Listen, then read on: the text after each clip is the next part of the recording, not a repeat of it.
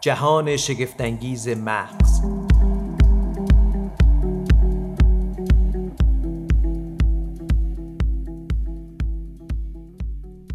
خدا سلام. من سیاوش سفاریان پور هستم و شما شنونده اپیزود دیگر از پادکست جهان شگفتانگیز مغز هستید.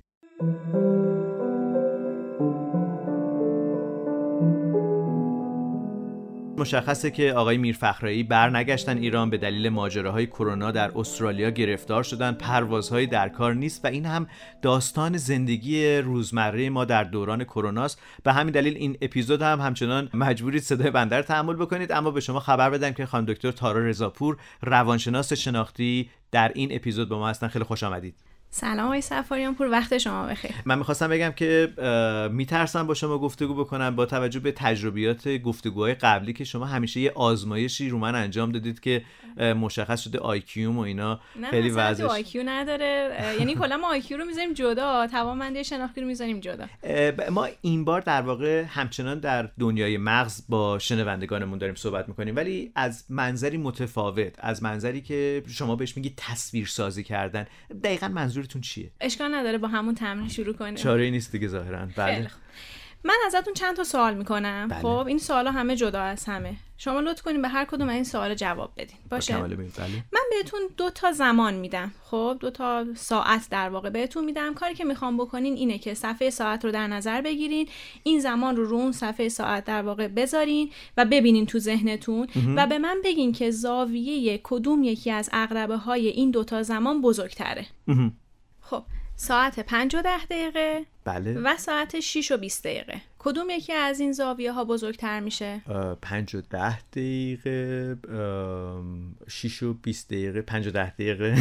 درست دقیقا خب این یه سوال. سوال بعدی دیدین سخت نبود؟ نترسید. نه من کلک زدم آخه. یعنی گفتم اونی که نامحتمل تر هست اول همون احتمالا جواب صحیح سوال بعدی. من چند تا خوراکی و یا وسیله بهتون میگم. شما فکر کنین که توی ذهنتون یه قفسه گذاشته شده و هر آنچه که من بهتون میگم رو به ترتیب توی این قفسه ها بچینین و بعد به من بگین چیا رو شنیدین. به ترتیب. درست شد؟ ولی تصویرش رو بذارین تو ذهنتون این شبیه همون مسابقه آقای روشنپژون نیستش ببین و بگو که خیلی سال پیش پخش می‌شد. اون یه اون ادراک پخش می‌شد. اون ادراک است تو اون لحظه می‌بینه فرد. ولی وقتی میره کنار باید حدس حالا از توی تصویر دقیقا تصویری که تو ذهنشه باید بگه. آها. ولی این الان باز خیالی تره. یعنی چه خاطر که من حتی دیگه الان چیزی هم نمی‌بینم. دقیقاً. خب سیب پاکت شیر نمک. موز رو بگوجه. بعد الان بچینم تو قفسه؟ بعد تصویر سازی کنیم. تصویر سازی هر چقدر واضح تر بهتر. باشه من طبیعتا سیب و موز رو می‌ذارم کنار همدیگه. نه به ترتیب باید بگین دیگه. یعنی هر چیزی که من گفتم به ترتیب بچینین رو اون قفسه. و بعد به ترتیب به من بگین. خب بعد یه بار دیگه میشه. گفتم شکست می‌خوره این آزمایش فقط نگاه کنین آقای سفارین پور مثلا سیب رو که من بهتون میگم بله. واقعا سعی کنین که به همون بله، شفافیتی بله، که جلوتون هست بله، خب؟ سیب. بله. پاکت شیر نمک موز رو به گوجه. سیب پاکت شیر نمک موز رو به گوجه. خیلی عالی. بریم مرحله بعدی. بله بله. خیلی عالی. بریم مرحله بعدی. من سری حروف الفبا بهتون میگم. الفبای فارسی. خب؟ به من بگین که کدوم یکی از این حروفایی که دارم بهتون میگم حالت انحنا توشه. تو نگارشش حالت انحنا داره. باشه؟ بسیار خوب. این حروف رو پس دقت کنین. ب ب نداره. جیم داره. ر خیلی سخته. داره. پ نداره. خب ببینید شما وقتی دارین اینو جواب میدین در واقع اون حرف الف بایی که من دارم میگم باید تو ذهنتون آورده باشین. درسته؟ و سوال آخر من به شما دو تا حرف میگم خب؟ ولی به زبان انگلیسی. و ازتون می‌خوام که این حروف رو توی ذهنتون تغییر جهت بدین. و به من بگین وقتی این دوتا حرف کنار هم قرار می‌گیرن چه شکلی تو ذهن شما نقش میبنده. تغییر خب؟ جهت آینه یعنی؟ بهتون میگم. بله. حرف دی انگلیسی ولی بزرگ. خب 90 درجه خلاف جهت اقربه های ساعت بچرخونین بله. خب حالا حرف جی رو. خب بله. بیارین پایین همین حرف دی بچسبونین بله. چه شکلی تقریبا تو ذهن شما شکل می‌گیره؟ اجازه بدید. گفتید دی رو اه، 90 درجه برعکس بچرخونم دقیقاً. که با این حساب در واقع شکمش دی بزرگ میره بالا. بله. ب- چی بود اونی که حرف؟ جی جی جی هم که وسط یه جوری وسط اینم باید یا نه؟ نه نه. نه همطوری خب، بذاری. میشه شبیه چتر. دقیقا. دیدینش قشنگ تو بله، ذهنتون؟ خب ببینید آقای الان چهار تا سوال رو من از شما پرسیدم که این چهار تا سوال هر کدومش یه مرحله از تصویر سازی بود. خب. امیدی به من هستش الان خانم دکتر؟ بله. خیلی ممنون. یکی اینکه تولید اون تصویره مرحله اول تولید بوده. خب مرحله دوم نگه داشتش بوده مرحله سوم یه جوری شما انگار که اون تصویر رو وارسی می‌کردین توش و مرحله چهارم دستکاری می‌کردین اون تصویر رو میچرخوندین و اینها. خب؟ پس این چهار تا مرحله میشه منجر میشه به یک تصویرسازی ذهنی که ما بهش میگیم نسخه ضعیف ادراک شده یعنی ادراکه. عجب. و توی در واقع آموزش و یادگیری می‌تونه خیلی تاثیرگذار باشه. چون شما می‌خواین یه چیزی رو ببینید سیف کنید یا ذخیره کنید توی حافظتون. من اون ماجرای سیب و نمک و در واقع شیر رو می‌تونم سریع به شما بگم. ولی اگر الان دوباره از من بپرسید من دیگه نمی‌تونم بگم.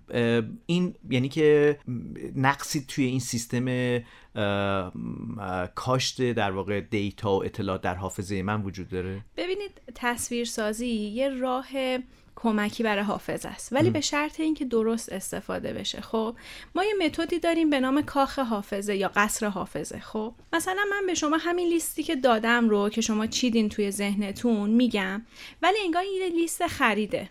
و شما قبل از اینکه بخواین بریم فروشگاه می‌خوایم از تصویرسازی ذهنی استفاده کنیم که شما بدون لیست خرید تو فروشگاه همه این وسیله ها و خوراکی ها رو خریداری کنیم حالا چه جوری حالا بذارین بهتون قاعده. بگم. نه وایسین. بذارین بهتون بگم چه جوری شما از خونه می‌خواین حرکت کنین. خب یه مسیر آشنایی که هر روز چندین بار از اون مسیر رد میشین. همین از در ورودی خونه تا مثلا آشپزخونه. یا اتاقتون. این یه مسیر خیلی آشناست دیگه. هر روز چند بار میرین میاین؟ بارها. خیلی زیاد. یعنی قشنگ این مسیر ملکه ذهن شماست. خب حالا من می‌خوام که این وسیله های خرید یا خوراکی ها رو از همون دم دری که کلید میندازین میاین تو خونه تو این مسیر بچینین. آها. خب ولی به صورت تنز و خیلی مبالغه آمیز باشه یعنی اگر مثلا دارم میگم موز موزه می‌تونه از لوس هویت- راویزون کنه آره مثلا. می‌تونه تاپ بخوره مثلا رو آها. چراغ یا مثلا نمی‌دونم نمک ها هر کدومشون می‌تونن یه هویتی پیدا کنن. ریخت زمین تا مثلا آشپزخونه. می‌دونن مثلا کف. آشپزخونه. مثلا این. بله. خب حالا شما دارین این مسیر رو توی ذهنتون رد میشین و هر کدوم از این وسیله ها رو دارین. می‌بینین. آها، جاگذاری بله. می‌کنین و می‌بینین. قبل از اینکه از خونه بیاین بیرون چند بار این مسیر رو برین با این وسیله ها و بعد برین فروشگاه. حالا تو فروشگاه دیگه اون مسیر رو یادتون میاد خب می نویسم اینو. اگر بنویسم که یادم نمیره. خب شما می‌خواین که از ابزار خارجی استفاده کنین بار حافظتون رو کم کنین. پس این یه جور تمرین در واقع حافظه منم هست. دقیقا. هم می‌تونه تمرین باشه هم می‌تونه این که اه، به تصویرسازیتون کمک کنه. مهارت افزایی برای بله. استفاده بیشتر از مغزم دقیقا. من نمی‌دونم فکر کنم خیلی زیاده سطح مشغله های شما ولی یه آدمی که سطح مشغلاش کمتره. مثلا تصمیم گیری خیلی مهمی قرار نیست در طول روز بگیره. خب چرا باید وابسته به ابزار خارجی بشه که حافظش رو تنبل کنه؟ و این تنبلیه منجر به میشه که در طول زمان ذهن دیگه نتونه هیچ چیزی رو نگه وابسته داره. میشه دیگه. آها. همیشه وابسته میشه. خب این پس شد تمرینایی که ما می‌تونیم انجام بدیم. تصویرسازی پس کمک می‌کنه به توانمندی حافظه ما. این حتی توی کودکان هم می‌تونه شکل بگیره. برای کودکان هم می‌تونه مهم باشه. الان جدیدن یه موجی از مطالعات شروع شده که این تصویرسازی رو سعی می‌کنن رو کودکان با ترکیب برنامه ریزی و هدف گذاری در واقع انجام بدن. چون تصویرسازی خیلی زیاد می‌تونه اثر بذاره روی این برنامه ریزی که بچه ها یا بزرگسالان انجام میدن. ببینید اگر من تو خونه نشستم خب و دارم سعی می‌کنم که یه ارائه یه فردا دارم سر مثلا کلاس یا یک جایی خب اگر من بتونم اون شرایط فردا رو. به طور دقیق با تجربه تمامی هیجانات اون لحظه پیش بینی کنم تصویر سازی کنم می‌تونم براش برنامه ریزی کنم.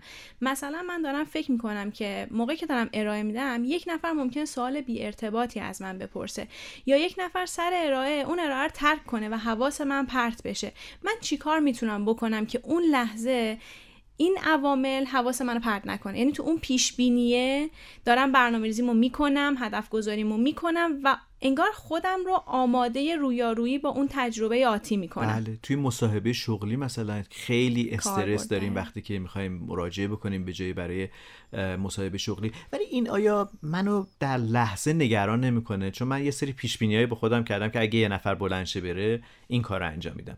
ولی ممکنه هیچ کسی بلند نشه بره ولی من در طول مصاحبه شغلی همش نگران اینم که الان که بلند بشه الان که این این استرابزا نیست؟ تو اون لحظه که دارین ارائه می‌کنین بله. یعنی شما آماده این در واقع. ببینید بستگی من فکر کنم به فرد داره. اینکه چقدر آدم استرابی هستش و چقدر می‌تونه این استراب رو کنترل کنه. من پیشینم روانشناسی نیست و حتما اساتید می‌تونم برای این یه سری کار انجام بدم وقتی که فرد داره حتی این رو هم در نظر با این شناختی که از خودش داره میگن که گام اول توی تنظیم هیجانات اینه که شناخت داشته باشین به هیجاناتتون. اگر شما بدونین استرس می‌گیرین خب یه کاری برای خودتون اون موقع بکنین یا قبلش اون کارو بکنین یا با یک سری مثلا جملاتی که تو ذهنتون میاد بتونین خودتون رو آروم کنین من احساس می‌کنم که با این روش ها میشه اون لحظه استرس رو کنترل که اگر البته خیلی شدید نباشه که اگر شدید باشه دیگه اون میره توی قسمت مداخلات روانی.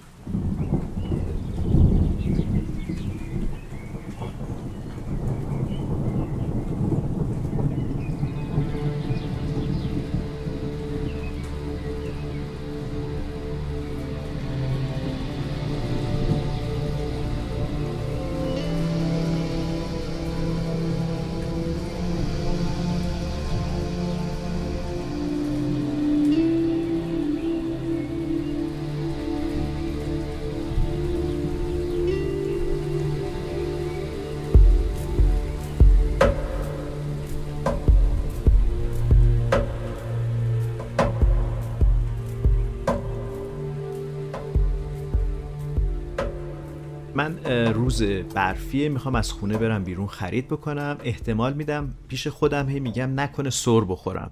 نکنه بخورم زمین. اگه بخورم زمین نکنه لگنم بشکنه. بعد باید برم نمی‌دونم طول درمان طولانی از کارام میفتم می‌دونید تا ته خط من میرم برای تجسم کردن. آیا این همون چیزیه که شما راجع به تصویرسازی مد نظرتونه؟ شما میگین یا واقعا می‌بینین میگم و می‌بینم و هر لحظه مستربم از اینکه نکنه بخورم زمین. وقتی که دارم مسیر رو طی می‌کنم. این آیا تصویر سوال اصلی مینه آیا این تصویرسازی که شما میگید که می‌تونه به مهارت ذهنی من مهارت و تمرکز من بیانجامه آیا این تبدیل نمیشه به اینکه من منتظر خوردن زمین باشم؟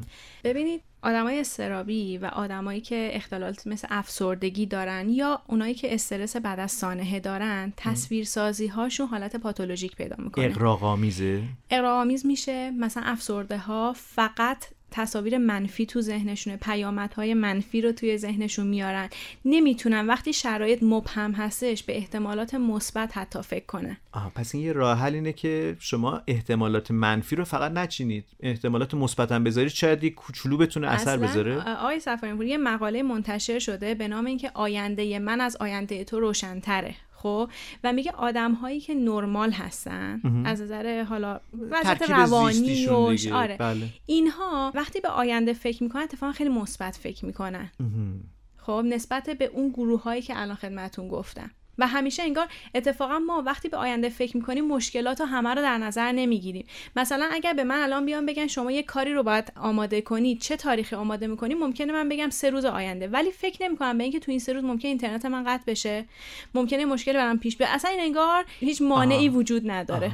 عوامل در واقع طبیعی رو خیلی در نظر نمی‌گیرید. فقط مثبت. آها. انگار همه خب این خوبه یا بده؟ خب اینکه منو از خب دسترسی خب به حقیقت دور می‌کنه چون من عوامل نادیده گرفتم. خب همین دیگه. میگن یک چهره های تاریخی داره این تصویرسازی. یکیش همونیه که خدمتون گفتم که تو در منفی یکی هم این سوگیری یا بتونیم بگیم سوگیری مثبت خوشبینانه داشتن. همش خوشبینیم به آینده خب و این اینم می‌تونه اگر بیش از حد باشه. شما اون حالت واقع گرایانه رو ندارین تو تصویر سازی دیگه. چرا اینجوری شد؟ من که اینو دیگه فکر نمی‌کنم. دقیقاً.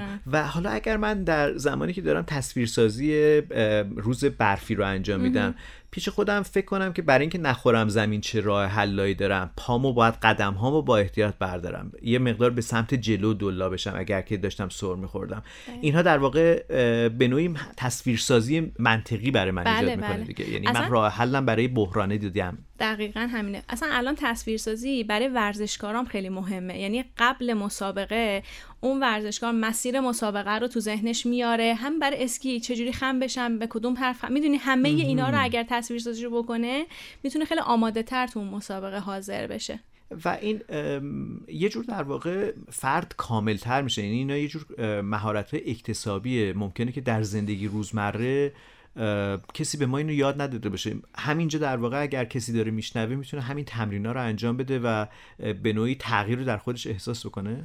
تصویرسازی قابل تقویت و انواع اقسام تمرینات هستش. وقتی ما میگیم خاطره بنویسین خاطرات روزمرهتون رو بنویسین من همیشه میگم که تجر... یعنی اون تصویر کارایی که کردین موقع نوشتن جلو چشمتون. مثل یه فیلم دیگه. شما فقط دارین حالا سناریوشو می‌نویسین. اون فیلم ها هی جلو چشمتون میاد. این به نظر میاد که خیلی می‌تونه موثرتر باشه تا یک نوشتن البته همه آدمای درجاتی رو تجربه می‌کنن از تصویرسازی ها ولی مهم اون وضوح تصویره. یعنی الان شما تصویری که می‌سازی من ازتون بپرسم آقای صفاریان پور وضوح تصویر از یک داده چقدر نمره میدین؟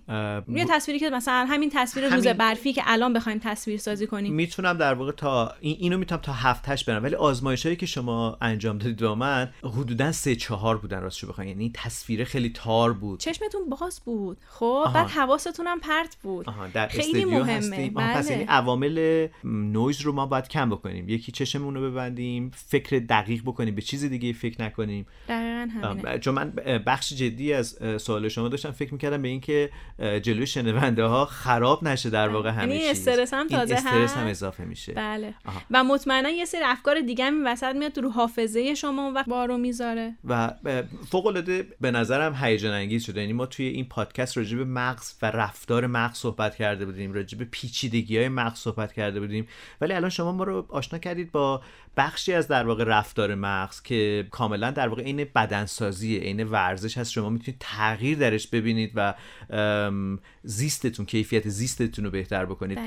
به نظرم این خیلی فصل جالبی از جهان شگفت انگیز مغزه اگر بخوایم توی تصویرسازی همچنان جلوتر بریم اندکی تا کجا شما ما رو می‌برید؟ ببینید یه چیزی که می‌خواستم خدمتون بگم بحث تصویرسازی رو تغییر رفتاره که رسانه می‌تونه توش نقش داشته باشه خب؟ شبکه اجتماعی؟ هر چی رسانه شبکه اجتماعی می‌تونه باشه. انواع اقسام رسانه که افراد اطلاعات دارن ازش می‌گیرن به نوعی خب؟ روزنامه حتی. اینکه چه تصاویری رو یک خبر انتخاب می‌کنه که اثرش رو رو مخاطب بذاره. چون ببینید شما تصویر رو به مخاطب نشون میدین یک بازنمایی از اون تصویر تو ذهن مخاطب شکل می‌گیره خب؟ حالا اینکه این تصویره چقدر می‌تونه رو رفتار اون اثرگذار باشه خیلی به اون خصوصیت اون تصویره وابسته است. مثلا بذارین یه مثال بهتون بزنم. برای همین بحثش محیط زیست. ممکنه یه روزنامه یه خبری بیاد یه تصویری چاپ کنه که مثلا داره کم شدن آب مثلا یه صدی رو یا دریایی رو دریاچه رو نشون میده. ولی تصویری که می‌ذاره یه زمین خشک و بایر ترک خورده است با پاهای یه کودک که روی این زمین وایسه. این یه تصویر کلیش است. اگه همه برم مثلا چک کنم می‌بینن خیلی استفاده تا بگیم خوشسالی یادمون میفته. حالا نه حالا نگاه کنین. شما نه تصویر کودک رو می‌بینین نه هیجاناتی که تو اون چهره کودک هستش و فرد هیچ تصویری از چهره کودک نگرانی اون کودک نداره. شما یه تصویری می‌ذارین چشمای نگران کودک رو نشون میده. بعد این روی اون تصویری که شما می‌سازین هم اثر می‌ذاره. آ پس یعنی اون چیزی که ما داریم می‌بینیم توی قضاوتمون راجع به یک مسئله می‌تونه اثر بذاره یا حتی استفاده از واژه هایی که توی یک متن خبریه یا توی یک توییت یک پست اینستاگرام تو شبکه اجتماعی. واژه ها و تصویر می‌تونه در قضاوت ما اثر بگذاره منفی یا مثبت. آیا این وسط در واقع ممکنه که ما دچار خطا بشیم؟ بستگی به یه سری دانش شما انتظارات شما این وسط داره دیگه. مثلا ممکنه شما یه توصیفی بنویسین توی یه خبری. آدمای مختلف مختلف به شکلهای متفاوتی در واقع تصویرش رو برای خودشون چون انتظاراتشون فرق می‌کنه دانش قبلیشون تجربیاتشون فرق می‌کنه. با این حساب فرقی بین مثلا رسانه مثل اینستاگرام و توییتر هست. توییتر فقط بر مبنای یا بیشتر بر مبنای متنه و متن کوتاه.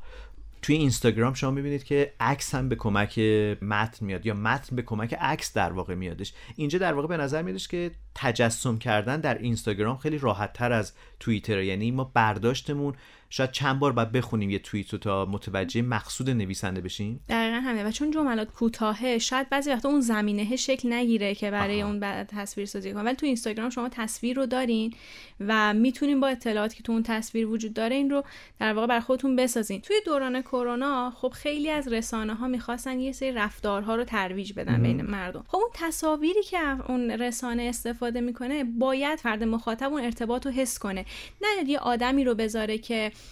مثلا از یه کشور دیگه باشه یا اصلا برای فرد مشخص نباشه. ما چرا اگر از آدم های شناخته شده استفاده کنیم توی انتقال پیام می‌تونه اثرگذار باشه؟ شاید به خاطر اون ارتباطی که فرد حس می‌کنه با این آدم بیشتر می‌تونه به تغییر رفتارش انگیزه بده. با این حساب اگر ما داریم راجع به ماسک صحبت می‌کنیم اهمیت ماسک زدن صحبت می‌کنیم در دوران کرونا اگر تصویر یه ژاپنی باشه با چشمان در واقع بادومی با تصویر یک فرض کنید کارگر ایرانی باشه که ما در زندگی روزمره می‌بینیم اثرش می‌تونه متفاوت باشه؟ بله این می‌تونه متفاوت باشه. حالا اگر جای این آدمی که شما میگین که ایرانی هستش کارگر هستش یه چهره شناخته شده هم مثلا بیاریم. مثلا آقای رادان بهرام رادان. می‌تونه خیلی بیشتر می‌تونه بیشتر اثر. پس اینجا اونجاییه که توی تبلیغات هم ما می‌بینیم که در واقع اثر بخشی پیام رو با افرادی که در واقع به نوعی برای ما مهم هستن برجسته تر می‌کنن یا اثرگذاری بیشتر می‌کنن. این باز همون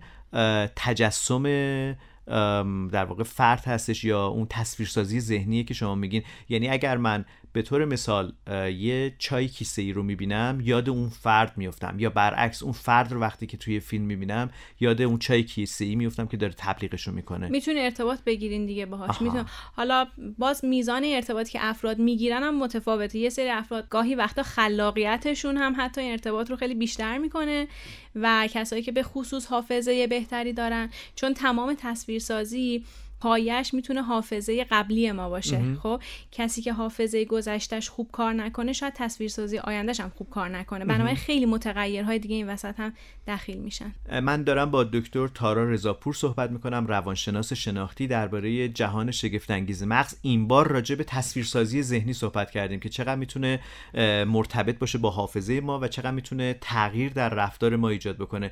تو این چند دقیقه باقی مونده من فقط می‌خوام این سوال رو بپرسم که وقتی که ما داریم راجع به تصویرسازی صحبت می‌کنیم توی سن و سال متفاوت از کودکی تا کهنسالی اینها می‌تونن در واقع تغییرم ایجاد بکنن. یعنی برای فردی که تجربه زیسته بیشتری داره سنش بیشتر هستش می‌تونه تصویرسازی دقیق تری اتفاق بیفته؟ من گفتم بهتون به دسترسی افراد به حافظه گذشتهشون خیلی بستگی داره. ببینید الان مطالعات نشون میدن کسایی که دچار بیماری های مثل آلزایمر میشن تو تصویرسازی هم مشکل پیدا می‌کنن. خب؟ و این میگم این ارتباط خیلی با اون عملکردهای شناختی دیگه هم داره. لزوما با افزایش سن بهتر یا کمتر نمی‌تونیم بگیم ولی قابل تقویته. یعنی خبر خوب اینه که قابل تقویته. قابل تقویته و اگر ما الان تو سن 40 50 سالگی هستیم و می‌بینیم که توانایی کافی رو داریم این به معنای ماندگاریش در زمان کهنسالی هم پس نیست. خیر خیر. و پیوسته ما باید این ذهنمون رو در واقع تقویت بکنیم. آیا کار خاصی هستش؟ یعنی کار خاصی باید انجام بدیم؟ یعنی یه فرمول جادویی روند شما دارید برای ما؟ ما همین تمرین که با هم انجام دادیم اولش اینا تسته. یعنی در واقع تست هایی هستش که می‌گیرن از افراد برای اینکه بفهمن چقدر این تصویرسازی خوب هستشانه. ولی همینا می‌تونه به صورت تمرین باشه دیگه. یعنی همین ها مثلا اون زمان هایی که من به شما گفتم ساعت ها اما اصلا ساعت ها رو شما می‌تونیم بذارین. حتی مثلا یه تست دیگه داریم یه تمرین می‌تونیم بگیم.